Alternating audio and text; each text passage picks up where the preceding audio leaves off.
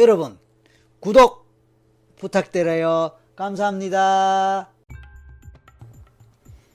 안녕하세요. 설기문입니다. 자, 불안은 뇌 안에 있는 즉 뇌 속의 깡패에 해당한다고 볼 수 있습니다.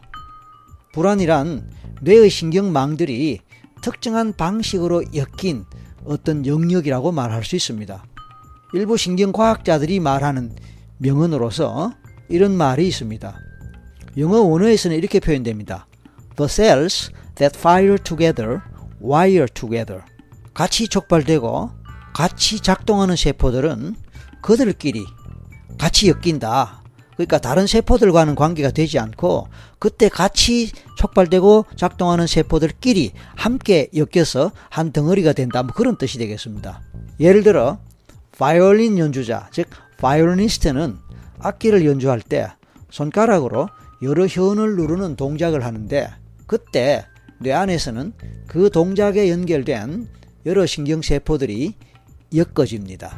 그러므로 연주자는 연습을 많이 할수록 그 엮인 부위가 더욱 활성화되고 커진다고 볼 수 있습니다.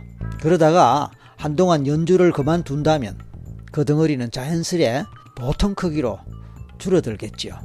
이러한 현상을 좀 더 잘 이해하고 또 참고하기 위해서 우리는 런던의 택시 운전기사들을 연구한 연구예를 참고할 필요가 있습니다.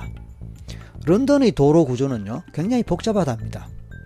이와 대비되는 것이 바로 뉴욕의 도로 구조입니다.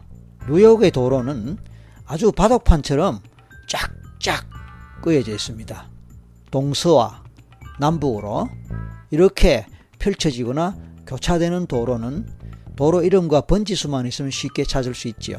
반면에 런던의 도로 구조는 굉장히 복잡해서 약 2만 5천 개의 도로와 수천 개의 광장이 서로 얽혀 있는데 런던의 택시 운전 기사는 면허증을 받는 과정에서 런던 시내 모든 도로를 내비게이션 없이 직접 찾아갈 수 있도록 그 도로 이름과 광장 이름을 다 암기하는데 무려 3, 4년의 시간이 걸린다는 것입니다. 실제로 뇌과학자들이 그런 런던의 택시 기사들을 조사한 결과 대뇌에서 학습, 기억 등 인지 기능을 담당하는 척두엽의 해마 부위에서 뚜렷한 차이를 보인다는 것을 발견했습니다. 런던의 택시 운전 기사들은 런던 시내의 도로와 광장을 모두 학습하는 동안에 이들의 해마가 커졌다는 사실을 확인한 것이죠.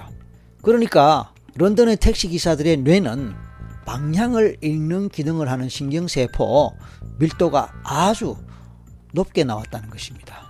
그러니까 이처럼 우리가 어떤 패턴을 반복할수록 그에 비례하여 신경세포 덩어리는 더욱 두꺼워지고 강해진다는 것입니다.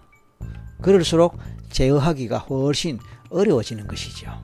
그래서 존 오브더프라는 한 심리학자는 이 신경세포 덩어리들을 덩치가 크고 힘이 세면서 과민한 길거리 깡패에 해당한다고 그렇게 부릅니다. 아시다시피 깡패는 쉽게 자극을 받습니다. 그리고 흥분도 하고 바로 폭력 행사를 하지요. 하지만 신경과학계의 새로운 연구 결과에 따르면 우리의 뇌는 가소성이 뛰어나 아무리 깊이 배어든 패턴이라도 충분히 변화시킬 수 있습니다. 그러니 불안을 느끼기 시작할 때마다 그 패턴을 가로막을 수 있다면 뇌에 새로운 프로그램을 설치하는 셈이 됩니다. 이에 대해서 더 많이 알고 싶다면 인터넷에서 신경가소성이라는 주제어로 검색을 해보시면 참고할 것이 많이 나올 것입니다. 다행히 뇌는 생각보다 훨씬 쉽게 바뀔 수 있습니다. 여러분들이 이러한 내용들을 잘 익히고 그런 기법들을 연습해서 자신의 것으로 삼는다면 아마 신경가소성의 달인이 될 수 있을 것입니다.